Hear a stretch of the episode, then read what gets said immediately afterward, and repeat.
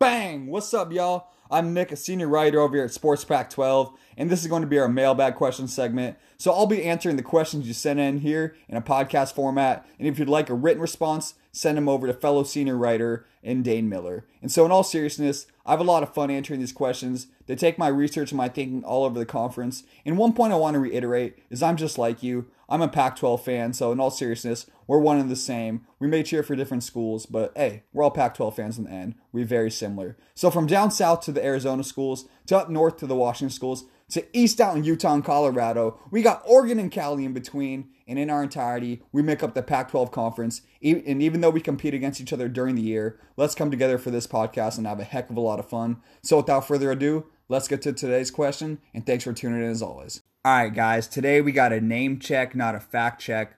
So at the end of today's podcast, I refer to our questioner as Lydia on two separate occasions.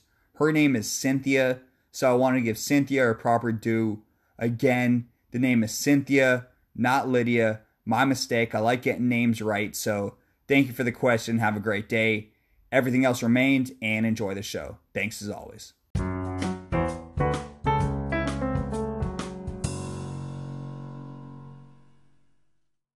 All right, guys. I wasn't sure if it was Wednesday or Tuesday today. Turns out it's Wednesday. Probably a good thing to know. So, without further ado, let's get to today's question. It's from Cynthia in Logan, Utah. And she asks Will the Utes play in a third straight Pac 12 championship game this year? And if we do, will we finally win it this time? Again, the question from Cynthia, Logan, Utah. Will the Utes play in a third straight Pac 12 championship game this year? And if we do, will we finally win it this time? So I'm gonna split this question down into two segments with a little third quick roster breakdown in the middle. But first, can they make it to the Pac-12 championship game? I'm gonna start with my take that I don't believe that Utah can even win the South this year. And look, while the Utah have undoubtedly been the best team in the division over the last couple years, they lost a ridiculous amount of talent in the offseason. Tyler Huntley's gone. Zack Moss is gone. Bradlee Anae's gone. Jaylon Johnson, Francis Bernard, Terrell Burgess, gone, gone, gone. And that's not even naming all the guys. They lost just such a plethora of talent from a wide variety of positions that I don't think they'll be able to retool quickly enough to win the division or yeah, not conference, but definitely division. I guess I should have said both there. And while the Utes' performance on the field speaks for itself over the last couple years, they'll likely never be able to recruit with the big dogs in conference. Therefore, it's going to make it hard for them to replace a large amount of talent lost like they did this year.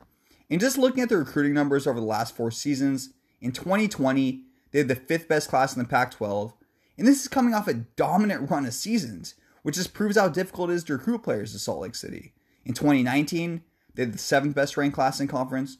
So they're in the lower half while in the midst of competing for conference championships. They'd probably have to be a perennial college football playoff team to consistently grab a top three class in conference. And again, hopping back to 2018, they're the fifth best ranked class in the Pac 12. 2017 stood at number five. So if they're sitting in that top three recruiting class for the previous four years, then I feel like they could retool quickly enough to win the South this season. But I just don't see that happening this year.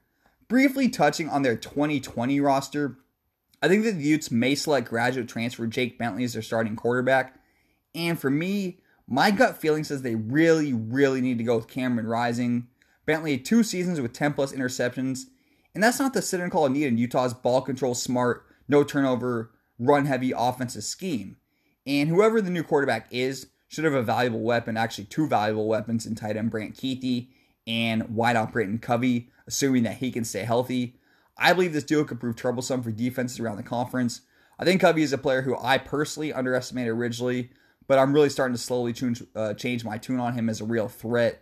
Maybe not elite, but definitely a real threat and something defenses need to consider. So all around, I think their offense should be, well, Utah offense. I mean, I expect them to play smart, limit turnovers, control the clock, and take some occasional shots down the field.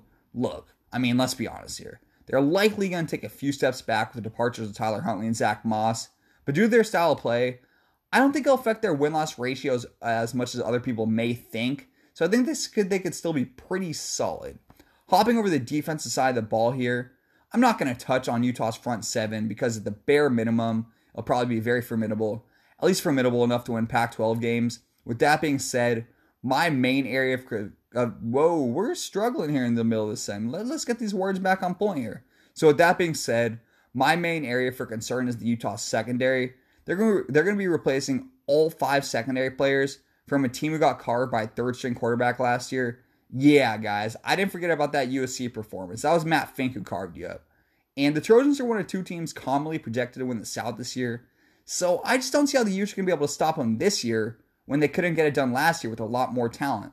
Yes, USC lost Michael Pittman Jr., but Utah lost a heck of a lot more than that.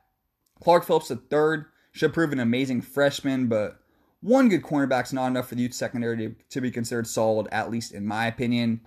And looking at all these holes, I just don't believe they have enough to win the South this year, which obviously, again, eliminates them from even making the Pac 12 championship. So thanks for the question, Cynthia. Sorry about your Utes.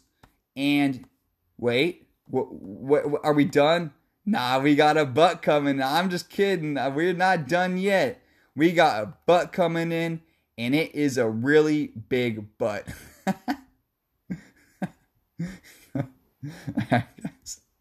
All right, one second, you guys. As okay, okay. As you guys can imagine, I had as much fun thinking up that line. Just a lot of fun thinking up that line, as much as you guys can imagine and tell you. All right, let, let, me get back to it. Let me get back to it. Seriously, guys, my answer isn't done here. Um, all right, there's a two factors playing to Utah's advantage. Most notably, the extremely weak South Division they could realistically beat Colorado, UCLA, and Arizona. And I wouldn't rule out the fact that they could head down to Tempe and pull off an upset against the Sun Devils. They also host USC the second game of the year. And if they can pull that one out, which I don't believe will happen, but they could easily run the South, which give them a chance of winning the division. So it is possible for sure. In terms of the entire conference schedule, they open the season at Cal versus USC, at WSU, and then host Washington realistically could be one and three. That four game stretch makes it virtually impossible in my eyes to see them as a division competitor. But if they capitalize on the weak South, they do have a chance. And second, my self proclaimed best coach in the Pac 12 and Kyle Whittingham may make me bite my words. I mean, betting against him could always prove unwise. He's a truly phenomenal coach. And if anyone could get it done after losing the whole team, plus essentially four band members, it would definitely be him. So this time for real, thanks for the question, Lydia. I appreciate it. Got a quick conclusion for you. Do I think they'll win the South or make the Pac 12 championship game? I stand firm with a no. But is it possible because of their weak division and the mastermind ability of Whittingham? Yeah, definitely possible. So I say no, but that doesn't mean all hope is lost. Again, thanks for the question, Lydia. Y'all have a great day. Did I say thank you three times? You got a lot of love, man. I said thank you four, five, six, seven times. All right, guys. On that note, thanks for tuning as always. I'm out. Have a great rest of your Tuesday or Wednesday. Wednesday it is.